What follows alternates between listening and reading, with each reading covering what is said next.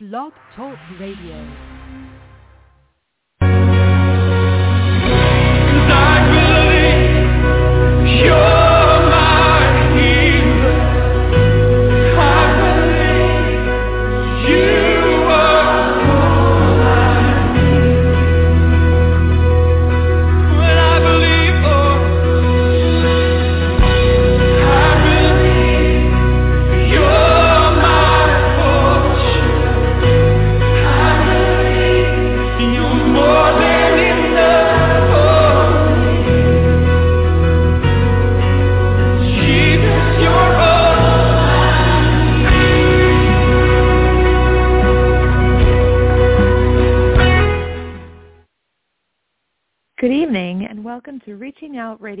International in this month's live broadcast of The Way of Healing.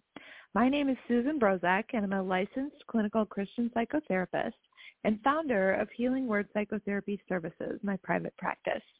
Thank you so much for joining me this evening. Tonight we're going to be looking at part two of a two-part series called Guidance for Dealing with Marital Conflict. So as we look tonight at this second part, at conflict within marriage. Um, this is an issue that's a common reality for many couples, but it doesn't need to be a constant or prevailing pattern in marriages when perspective is gained and tools for resolution are given and put into practice. So we will be discovering biblical principles tonight concerning husband and wife relationships. We'll explore ways to strengthen a marriage and turn conflicts into opportunities for growth not just growth with our spouse, but also with God himself. And we'll also take a close look at the covenant of marriage and what God intended it to be and how our relationship with our spouse is actually a reflection of the relationship that Christ, our bridegroom, has with us as his bride. So I just want to start out tonight um, where we picked up picked up last time, which was um, last month was part one of this broadcast, and you can go back and listen to that broadcast. Um, it's archived for on-demand listening, um, and you can find that um, easily on uh, Blog Talk Radio um, by just entering some search key words, and that's part one. So if you missed part one, you want to listen to that. Um, you can find it there. And tonight, now we're going to resume with part two and we're going to be um, picking up with ways that we can have productive, if I can call it that, disagreements. So we know that disagreements um, are pretty much inevitable in a marriage relationship. You're not going to agree on every single thing um, that you go through. So have kind of seven quick rules, if you will, for having a disagreement that's productive versus destructive, which can also happen um, when it turns into a full-blown argument. But we're going to focus tonight on seven things that can be helpful. So the first one um, is to be committed to honesty and mutual respect. So when you're having a discussion about the issue that's disagreed upon or the conflict, um, just to be honest about your feelings and also respectful as you express your feelings. Um, number two, make sure the words that you're using don't wound or demean your spouse. Number three, agree that the timing is right to have a discussion about this particular issue because sometimes you might be just on your way to to an appointment and a topic starts up and you know you're not going to have enough time to really talk it through so just be aware of that as well in terms of when the the right time would be to discuss a serious issue um, number four be ready with a positive solution so kind of try to think through in a problem solving way okay what are some options for resolution for this issue that you could offer um, five, watch your words and guard your tone. You know, tone can be really um, a trigger and can be really off-putting when it comes to marital discussions. So somebody can can state some words, and if they say it in the correct tone, it, there's no real uh, chance that someone would take offense at that. But if the tone is changed sometimes even just a little bit, or if there's condescension or someone's patronizing, um, it can immediately put that other person on the defense. So just kind of be aware of how your tone sounds in the in the midst of the discussion. Number six, don't fight in public. That's a big one. Um, and I'm sure we've all seen um, couples fighting in public, and it's just uncomfortable all around. And also, um, it takes away from the fact that this is a private discussion that needs to be handled privately and without um, an audience. And finally, number seven, when the discussion is over, help clean up the mess, so to speak. So this involves deliberately being kind, um, tenderness, uh, forgiveness. Um, in other words, don't leave the, the wound infected. So if the discussion is particularly challenging, there can be, you know, some raw um, emotions after something like that. And so just be part of the solution and not the problem at that point. Don't leave the wound infected. Um, clean it out, if you will, and gently sew it up. Just be kind of aware of being kind and, um, you know, maybe even soft-spoken um, with your spouse after a particularly difficult discussion. Just give it some time to have the emotions de-escalate, which means kind of uh, ease up um, and just give some some time for healing too, and some consideration of that. And a marriage really needs to be a place of comfort and nurture. So a main task of every marriage is for each partner to nurture the other. And more than ever before, given the anonymous nature of the culture that we live in, ideally we need our spouse to understand how we feel and respond with tenderness, and we need to do the same thing. So love begins with paying attention. And is this always the case that we're able to pay attention perfectly and and express ourselves perfectly? Absolutely not. it's very challenging. It's difficult. It's one of the challenges of marriage is how to make your point without um, ha- causing an escalation in a disagreement. And we'll look more at this later. Um, but that's really a big task within a marriage is that it is a safe place of comfort and nurture, like I mentioned.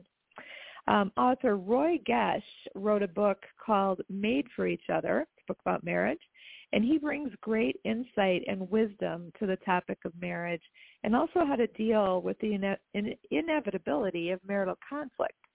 So he addresses every issue from a very solid biblical perspective, which is very important to me and in, in terms of what I do at my practice as well.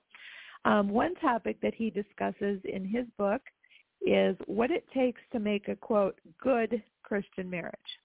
So that's kind of a, a phrase that can be used in sometimes not the best context.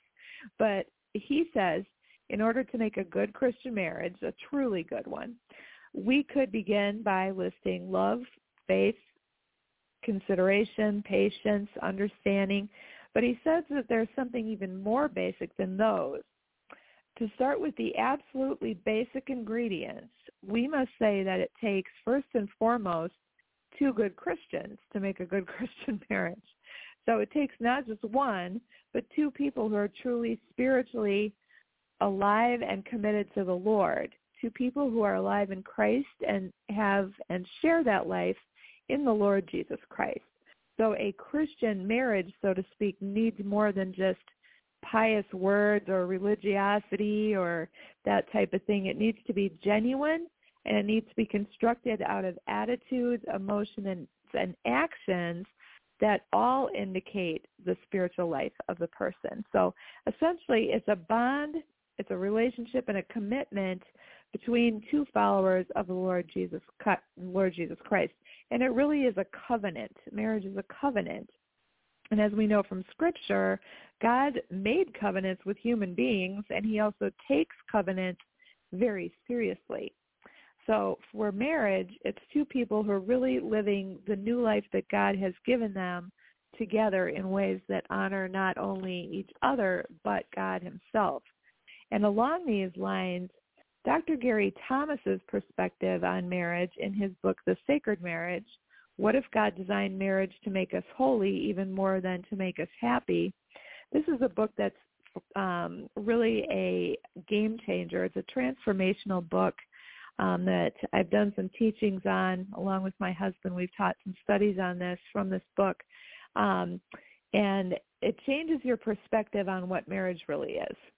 And I and that's something that I don't say lightly. I use this book a lot in my practice. It's helped a lot of couples. Um, and Dr. Thomas describes marriage as being really about spiritual growth and again, a covenant in which God shapes us more into the image of his son Jesus. So marriage has a sacred purpose, and hence his title, The Sacred Marriage. The intimacy and closeness of two married people creates the perfect setting for growth, maturing, and lessons in holiness. and so as we allow God to use our spouse as one tool to refine us, we will draw closer to the Lord, and as a result, we'll also draw closer to our spouse. So if marriage is approached with this right perspective and with this attitude, it really can be a beautiful reflect, reflection of the relationship that Christ, our bridegroom, desires to have us with us as his bride. So in this way, marriage can be really a life-changing endeavor if we allow it to be so. So if you're really looking to challenge yourself and if you really want a different perspective on what marriage really is when you involve the Lord, um, that's a great book to get. And again, it's called The Sacred Marriage by Gary Thomas.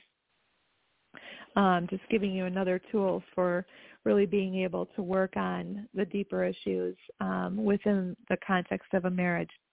Returning back now to Roy Gesch's comments from his book, Made for Each Other, he suggests a prayer that you can pray for yourself and for your your spouse and I thought I would just read it here on the air tonight and it says basically this Dear Lord, help us to recognize that the best way to assure that our marriage is right is by making sure that we are right.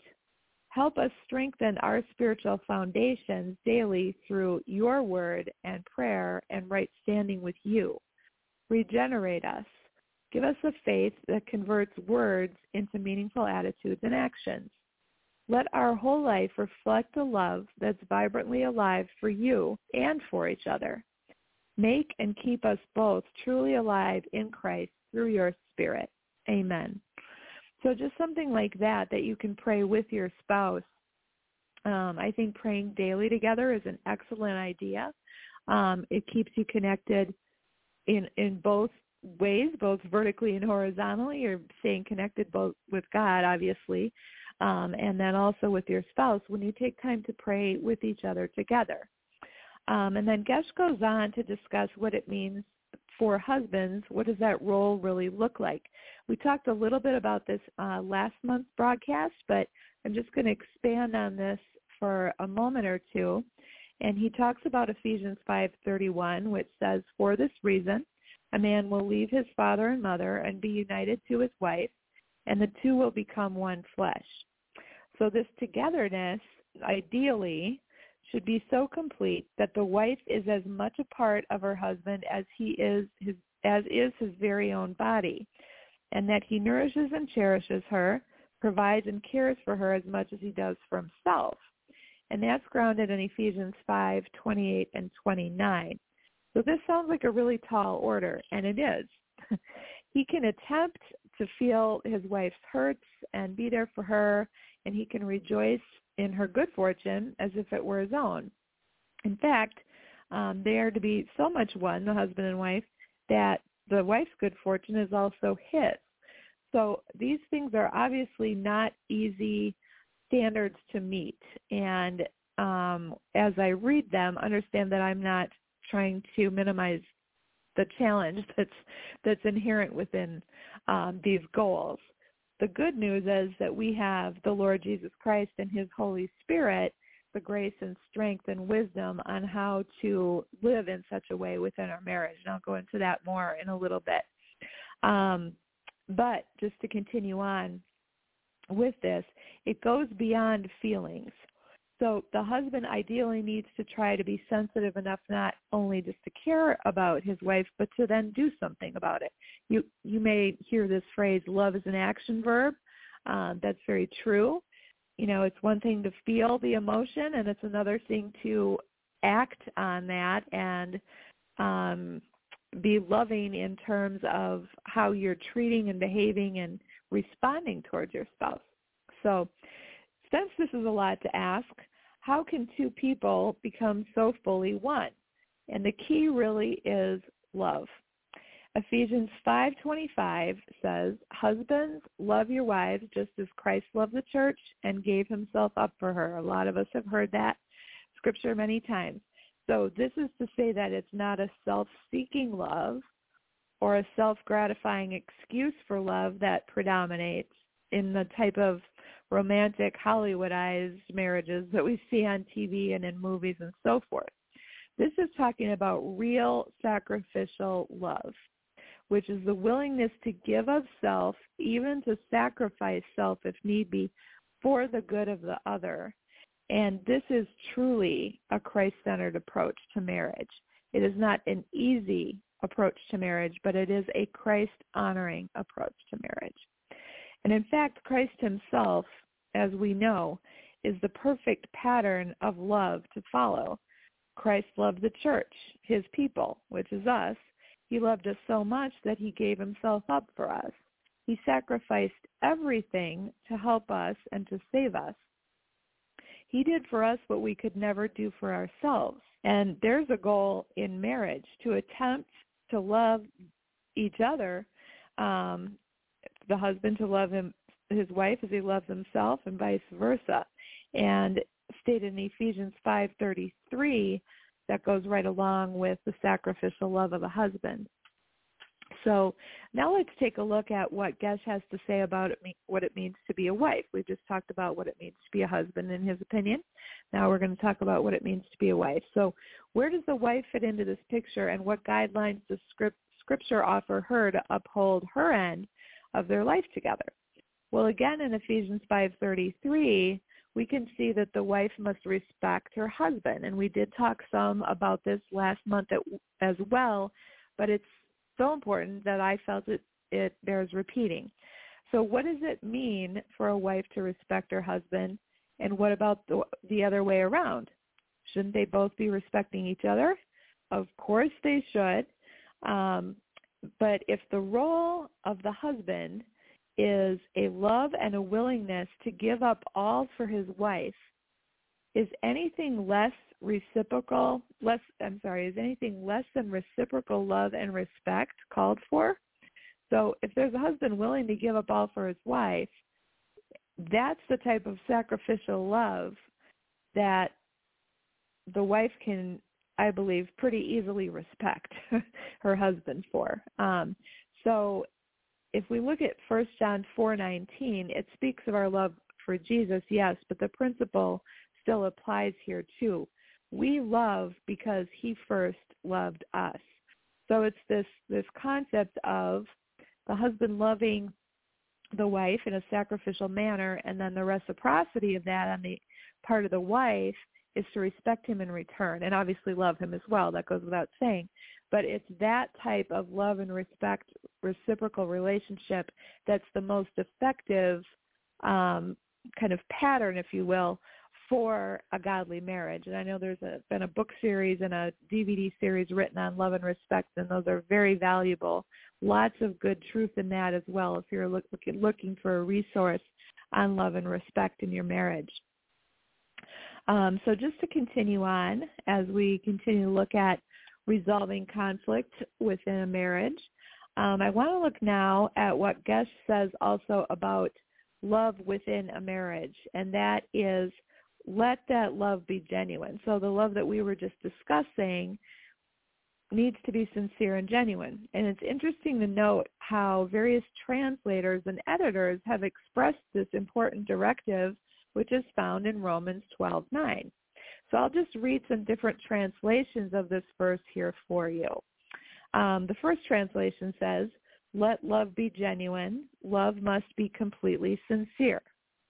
And in contrast to these positive approaches, there are other translations that highlight this truth by coming at it from the opposite direction.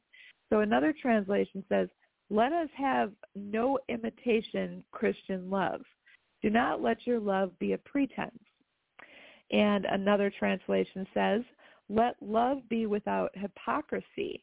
Abhor what is evil and cling to what is good.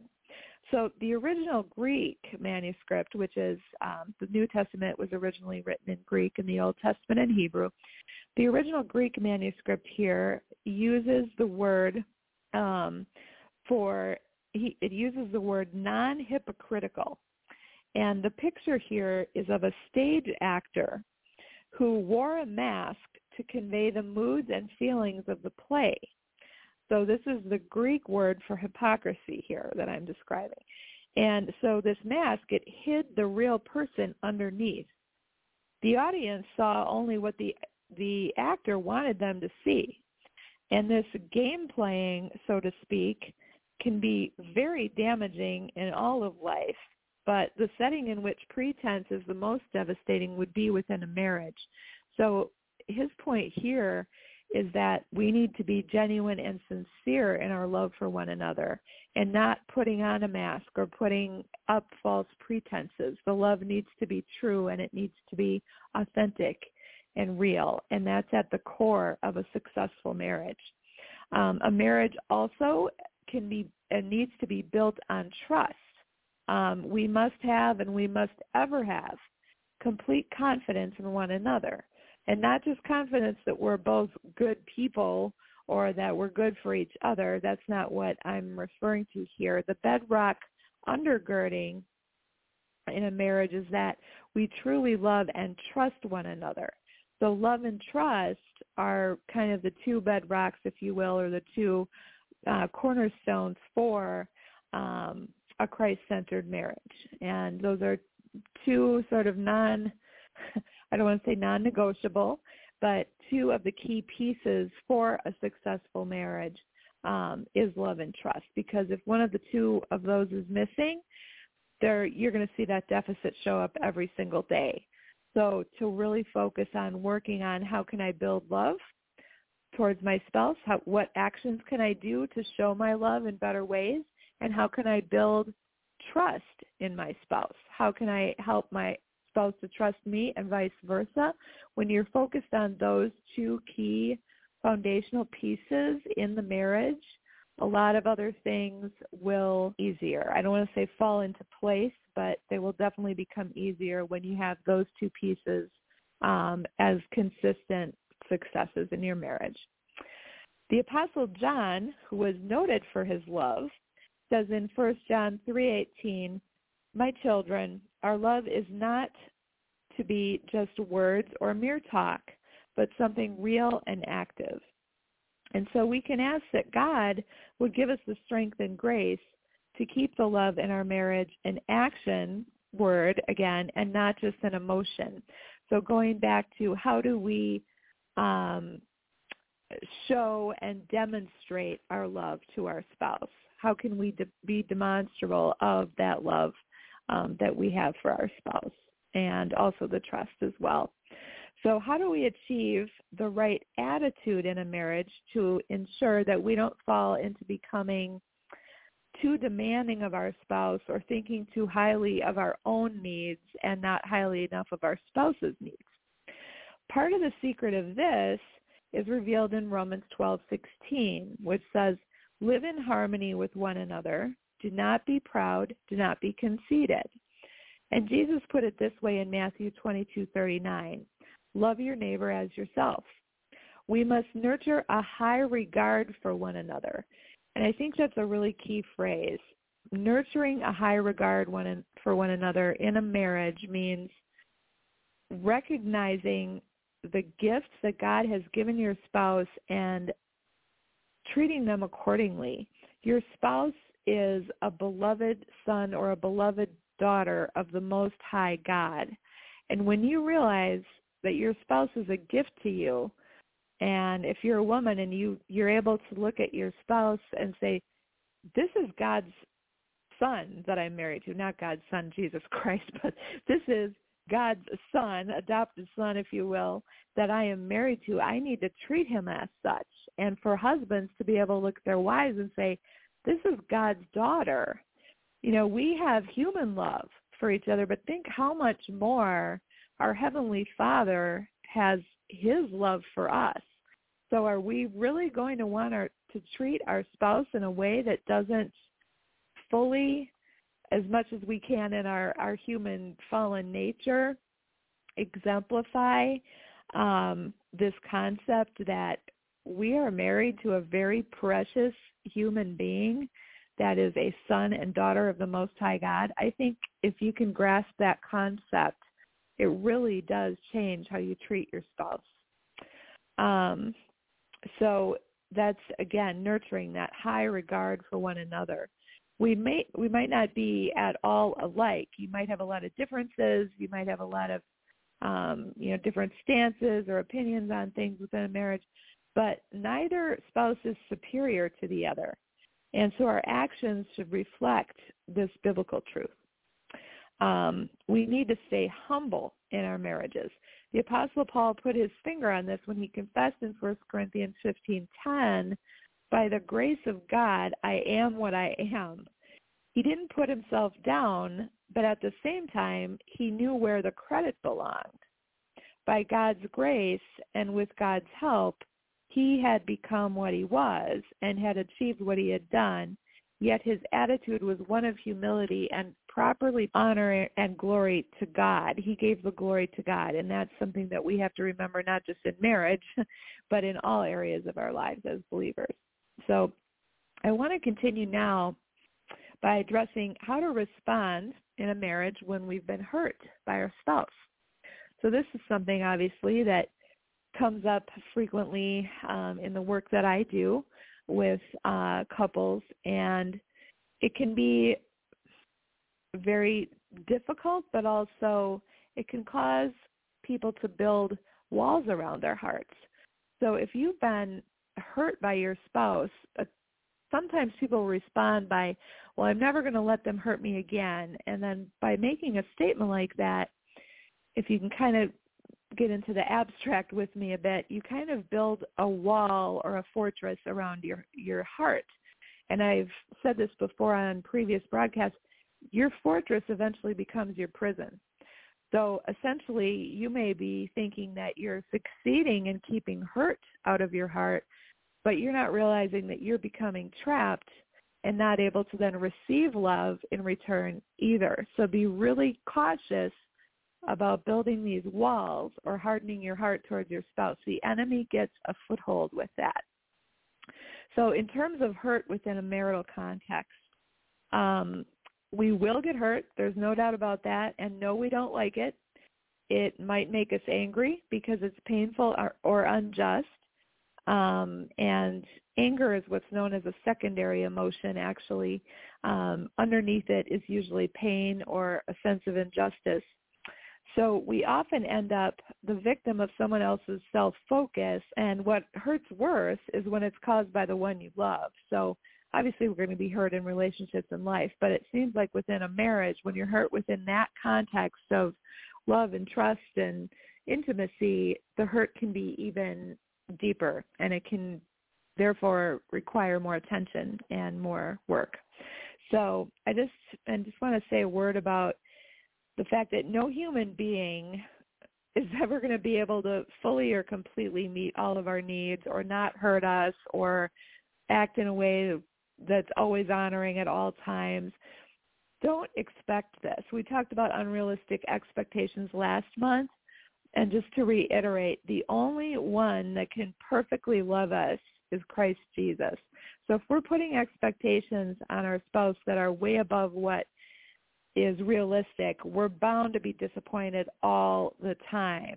And that's where people then get into the cycle of kind of giving up working on the marriage and then they kind of if you're not putting energy and work into the marriage it's just by default going to um eventually you know cause um distance and disconnect you so you have to actually put the work and energy in to stay close but if you continue to have uh, unrealistic expectations, you will continue to be let down because human beings can't perfectly do that. That has to be the Lord, and you need to look to the Lord for what you perceive to be a deficit in your marriage. Um, so we're all going to disappoint each other. We're going to let each other down from time to time. Um, just keep an eye on expectations. We talked, like I said, about this at length last, time. If you want to go back and review it, um, it's an on-demand for um, on-demand listening. And it's not easy to deal with these kinds of hurts. And our old nature, also known as our flesh, usually wants retribution of some kind or payback and, you know, um, recompense. We know that there's a better way. And that's seated in Romans 12:17, which says, do not repay anyone evil for evil. Be careful to do what is right in the eyes of everyone. So it's funny how the one we're most likely to hit back at is our own spouse. And maybe that's because we can usually do it without anyone seeing it. But repaying evil for evil only worsens the problem and it sets the stage for more hurt. So Romans 12:21 says, "Do not be overcome by evil, but overcome evil with good." If we give into a spirit of vengeance, we've lost the game we've now been overcome by evil, essentially. We're just as bad as the person who hurt us, so to speak. Actually worse, because we had the chance to hold back, but we deliberately struck out. So our goal is to put an end to this game of hurting one another, to overcome the evil. That's what we need to do. And there's only one way to do that, and that's to overcome evil with good. And this really can be effective in a marriage, as Jesus proved it. He was despised and rejected, yet at the very worst moment of pain and sorrow as he hung transfixed on that cross, he, he didn't condemn those who cursed him. Instead, he prayed, Father, forgive them, for they know not what they do. That was a personal victory, but not even his ultimate triumph. That came when his resurrection proved that his sacrifice to atone for the sin of all mankind was sufficient and complete. That was his finished work on the cross. He had overcome all evil and he did it for us. It's not easy to always follow Jesus' example. If it was, we we'd have we'd have just beautiful relationships all the time. But it's certainly a worthy goal, and um, it's the way to overcome in a marriage. It's a way to overcome disputes, petty arguments, disagreements, is by looking to Jesus and how he demonstrated love and seeking his help when we feel like we can't continue in our own strength to try to solve these issues. So we need to always remember, like I mentioned before, to draw on the strength of the Holy Spirit to give us the grace and the power to act in a way that's Christ-like. We don't have to do this in our own strength. And in fact, we can't. You might be able to, for a little while, um, to be able to uh, be um, always appropriate in the way that you respond to your spouse, but it, it won't it won't continue if it's only in your own strength. You really need the strength of the Lord, the Holy Spirit, to help with that. And so that's a key piece in um, keeping a marriage solid and on the right track. Let's look now at ways in which we can learn to strengthen our marriage from a biblical perspective and overcome conflict um, at a little bit of a deeper level. And I alluded to this at last month's broadcast that we'd be talking about unforgiveness and forgiveness. And I want to spend some decent, a decent portion of time on this tonight because it's so crucial um, when it comes to marital discord and um, conflict. So unforgiveness in marriage um, is really one of the biggest problematic uh, stumbling blocks, if you will, that can cause people to really drift away from each other if they refuse to forgive. So Paul's important directive to all Christians um, in the New Testament is extremely important in the context of a marriage, and this is found in Colossians 3:12 through 13, and it says, "As God's chosen people, holy and dearly loved, bear with each other and forgive whatever grievances you may have against one another. Forgive as the Lord forgave you. All expressions of love are great, but there's none more Christ-like than that of forgiving and none more difficult. So when I counsel with married couples, this is really one of the main keys to moving forward in growth in a marriage, and that's to be able to forgive and to not harbor anger and bitterness. You think of what a harbor does on a, on a lake. Um, it keeps the, the strong winds and the, the high waves from getting too close to shore, and it's a protective um, structure, and it can also protect the boats that are in the marina. And so it's this idea, harboring means you're holding it close to yourself. So we don't want to harbor unforgiveness. We don't want to hold that close. We don't want to harbor resentment and hold that close. But so many times that's exactly what people do. A good friend of mine has said that a good marriage is made up of two fast forgivers. So as we continue to look at forgiveness in a marriage, we'll look at what that means when there's been a very deep wound, because certainly if it's been an extremely deep uh, breach of the covenant, it's not going to be a quick forgiveness, but we will talk through how to process that. Scripture says that anger and unforgiveness gives the enemy a foothold and gives him an open door into our life and as a result into our marriage. So even within the close bond of love that we enjoy in a marriage, there's this need to forgive and to be forgiven. And it's pretty much constant because offenses can come quickly. And there's nothing uh, in my experience that the enemy despises more than a Christ-centered marriage and a Christ-centered family. So if you're part of one of those, um, understand that oftentimes you'll be in the crosshairs of the enemy's radar, and that's not to provoke fear or anything like that. Quite to the contrary, faith overcomes fear. But um, it's to make you aware that you likely won't be left alone if you're in a Christ-centered marriage. The enemy will look to try to bring destruction, steal, kill, and destroy. That's his job. That's what he does.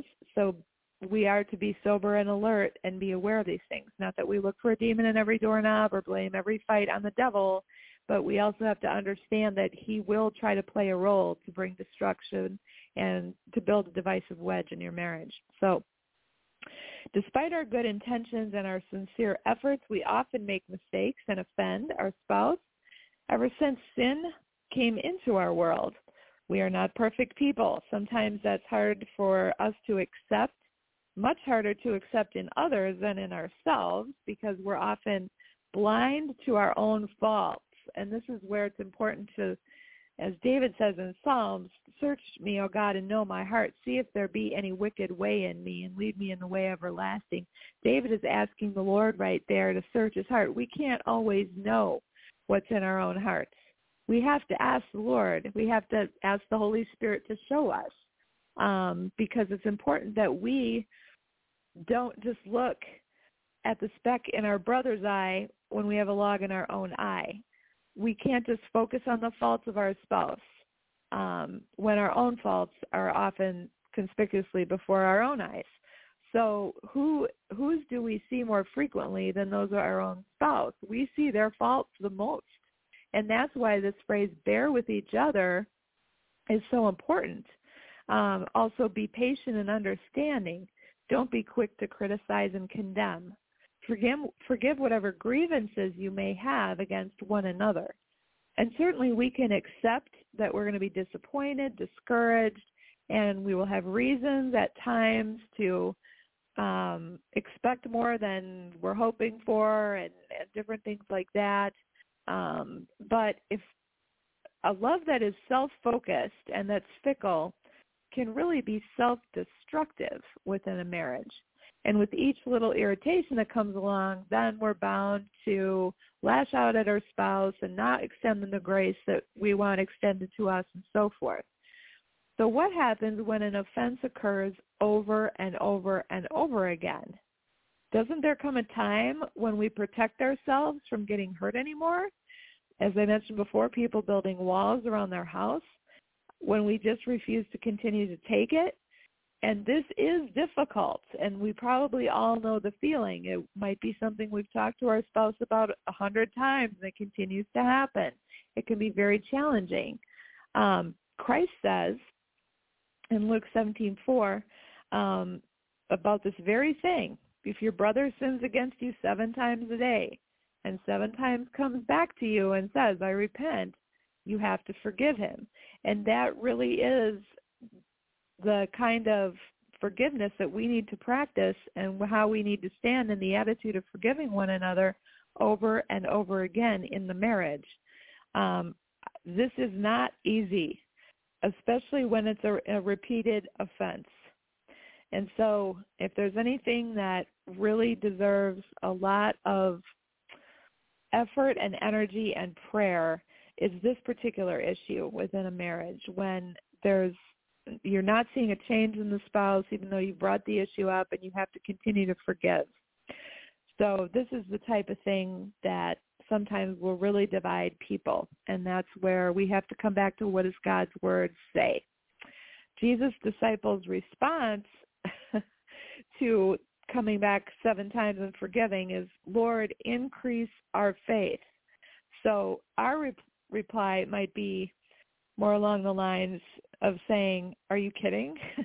but in either case, we need to understand that this is something the Lord wants us to work on. And this is where it helps when you can look at your spouse as God's daughter or God's son and look at them from that perspective to help be able to continue to do the right thing by forgiving even when they continue to reoffend. Forgiveness is actually more for you than it is for the offending party. And what I mean by that is at least then you have your heart right before the Lord. And that's so important in your own life that you don't give an, the enemy a foothold by continuing to harbor unforgiveness. Um, so it's important to draw our grace and strength, like I mentioned, from the Holy Spirit when we're talking about these more difficult issues of kind of reoffending. Um, and that's really where we can get the strength to forgive our spouse when it's the last thing that we feel like we don't have to fight this in our own flesh, like I said. We can get our power from the Lord and stay plugged into him. And just as a side note here, but a very important one, the deeper the hurt, the longer the journey. So a lot of processing might be needed in order to forgive certain issues in in a marriage, such as abuse or adultery or things that are they're very deeply wounding. And sometimes you might need a therapist or counselor in situations like those to be able to know how to move forward um, in the relationship and actually gain help in learning how to forgive. But it is possible to learn how to forgive, and it comes as we seek God's power to follow his example, which says, forgive as the Lord has forgiven you. And along with that, Scripture says to not let the sun go down on your anger. And we've probably, most of us have heard that if we've been a believer for any period of time. This principle is so important in a marriage, like I alluded to before, so that bitterness and resentment don't take root and the enemy doesn't gain an advantage. And I stress this frequently, the couples that I work with in my practice. If at all possible, try to resolve issues before the day ends and before you go to bed for the evening. Um, it says in Scripture that God's mercies are new every morning. It doesn't say they're new every week or every month, but that we are to take each day one day at a time. God puts a very high value on his creation of a day. And what I mean by that is if you look at the the Israelites and how they would be given manna for the day. He didn't pile it up for a few weeks. He gave them fresh manna each day. And if they tried to hold it over, it would grow stale and moldy. So God puts a special importance on each day that he's created. You know, there's so many scripture verses that talk about different aspects of a day, um, such as you know, when we worry, you know, it says each day has enough trouble of its own, that type of thing. So we have to also put that same value on each day that the Lord put, puts on each day. That's why it's so important that we don't let the sun go down on our anger because that that concludes the end of a day. And each morning we need to have a new start on the day. Um, we can trust that God he kind of resets us overnight, so to speak, as we sleep. And if we carry over previous wounds or hurts from the previous day into the, the next day, that just I think brings us down twice as fast and twice as hard because now we're carrying it over and we're breaking one of the guidelines that God says to do and that is to not let the sun go down our anger. So I know I'm I'm speaking a lot about this particular issue, but it is a very important element to not let Satan get a toehold, a foothold, or a stronghold in your marriage by going to bed angry at your spouse. Something about sleeping through the night and having that same issue being there when you wake up, it seems to intensify all the more so, which is why I think the Lord makes so many strong statements about it. But let's talk now as we're beginning to wrap up about seeking forgiveness. So this is the other side. This is the other aspect to this whole matter of forgiveness. And as Christians, it's expected to go through, um, we're not expected rather to go through life simplistically repeating, you're forgiven, you're forgiven, you're forgiven every time something goes wrong. Um, that's brought out also in the words of Jesus in Luke 7, 17, 4 if he sins against you seven times in a day and seven times comes back to you and says, I repent, forgive him. So we there has to be a willingness on our end to forgive, even in repeated offenses, like I mentioned before. But there also needs to be a readiness on the part of the offender to come and say honestly and mean it and show fruit of repentance to show that they actually are repentant and not just sorry that they got caught or whatever, but that they're making an effort to change, you know, behavior if that's the particular situation. So this doesn't always happen. There's many times that we're forgiving a spouse who doesn't think they did anything wrong. So what does it mean if you say to your spouse, I forgive you, to a person who doesn't care whether or not he's done anything wrong? This is where it becomes a little more difficult, or I should say, we have the opportunity to become more like Christ in these situations. Um, and this this is one of the more challenging aspects in this whole realm of marital forgiveness. We need to land on the fact that at least we know that we're staying obedient to Christ and we're doing our own part even when we're forgiving a spouse who's not repentant or who doesn't think they did anything wrong. Uh, we cannot control the actions or the responses of our spouse as much as we might wish we could. So this is really where the rubber meets the road is even if you don't get an apology, even if you don't get anything close to an I'm sorry, you still need to go through the process of forgiveness for your own sake and for the well-being of your own heart because the Bible talks about your heart being the wellspring of life. So these types of attitudes um, if they're not dealt with properly, can really wreak havoc in a relationship. So how can a spouse say I'm sorry and then go right out and do the same hurtful things all over again? And that that again goes back to the forgiving the seven times seventy. And we can become callous to the same apologetic look or the same apology if we don't see that attempt to change. But good marital ties require honest caring for one another. And two people who are truly close they are going to need to do a lot of forgiving. But that's only possible when we sincerely understand that the Lord wants us to change not just for the sake of our spouse, but for who we are in his sight and the work that he wants to do on us. So that sincere desire to do better next time doesn't even have to originate with us. We can ask the Holy Spirit to help us want to do better by our spouse next time. So again, I would stress that as long as you're doing your part, and if God is calling you to forgive, and he always is, then you're in the right then you're in right standing with the Lord. And it's not up to you how your spouse may re, may respond or doesn't respond. We can't close our eyes and walk away from the wrongs that we do hoping that they won't be noticed or felt, nor can we hope that the other person will just graciously overlook them every time. But we need to remember the importance that forgiveness has in our marriages. And the quicker we can learn to forgive, the stronger that God can show himself in our relationships. And we can move forward in him through his help and his strength. So ultimately, ultimately, in closing, a Christian marriage is a reflection of Christ's relationship that he has with us as his bride. And he is our bridegroom, as we said earlier. The implications of this analogy and the picture of this great love for us can put a brand new perspective on how we deal with issues within our marriage and how we learn to respond to our spouse in ways that bring honor to our God. It changes how we see marriage when we realize the high value that our Lord Jesus Christ puts on it. So that's all the time that we've got left for today. And I truly pray that this two-part series on dealing with marital conflict has blessed you and has been a great help to you. That's my prayer. And I will just um, take this time now to close us up in a word of prayer. I hope you'll join me as I as I take um, this whole two-part series to the Lord.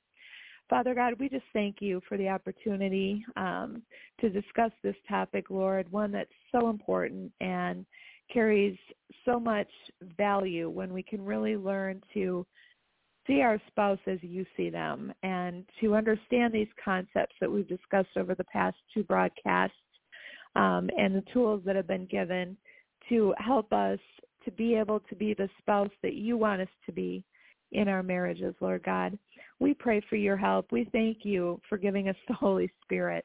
We thank you for the fact that the Holy Spirit can empower us and enable us and strengthen us to this high calling of being who you want us to be in our marriage, Lord, as it as it shows that reflection of you as our bridegroom and us as your bride. So we pray that we can hold true to that I pray for anyone listening that's in the midst of marital conflict or even might even be on the verge of a separation or a divorce, Lord, or anywhere in between on the entire continuum of issues that can come up in a marriage. I just pray, Lord, for hope for the, those people. I pray, Lord, for strength to them, that they would turn to you, that they would have a renewed desire to work on the things in their marriage, Lord, while understanding that they're also allowing you to work on us. And that's the bigger picture. And so I just pray, Lord, for comfort um, for those that are hurting. I pray for healing for those that have been through um, difficult situations in their marriages, Lord God. You are greater than all of that, and you can heal anything, even when we don't feel that you can or when we feel that we've hit a wall that's just impassable you, Lord, can heal anything. So I just pray, Lord, that you would strengthen and give hope and, and grace and comfort to those that need it that are listening today for their particular situations, Lord. And I just pray for your blessing um, to be upon each one who's been listening tonight, Lord God. May this in, inspire them and encourage them and ultimately, above all else, draw them closer to you. We ask all these things in your glorious and holy name. Amen. So I thank you again, once again, uh, for just for listening this evening, and I hope you'll join me next month for my next broadcast. And if you'd like to contact me directly at Healing Word, which is my private practice, please feel free to call 414-254-9862 or visit my website at healing-word.com. Thank you very much, and God's richest blessings be upon you.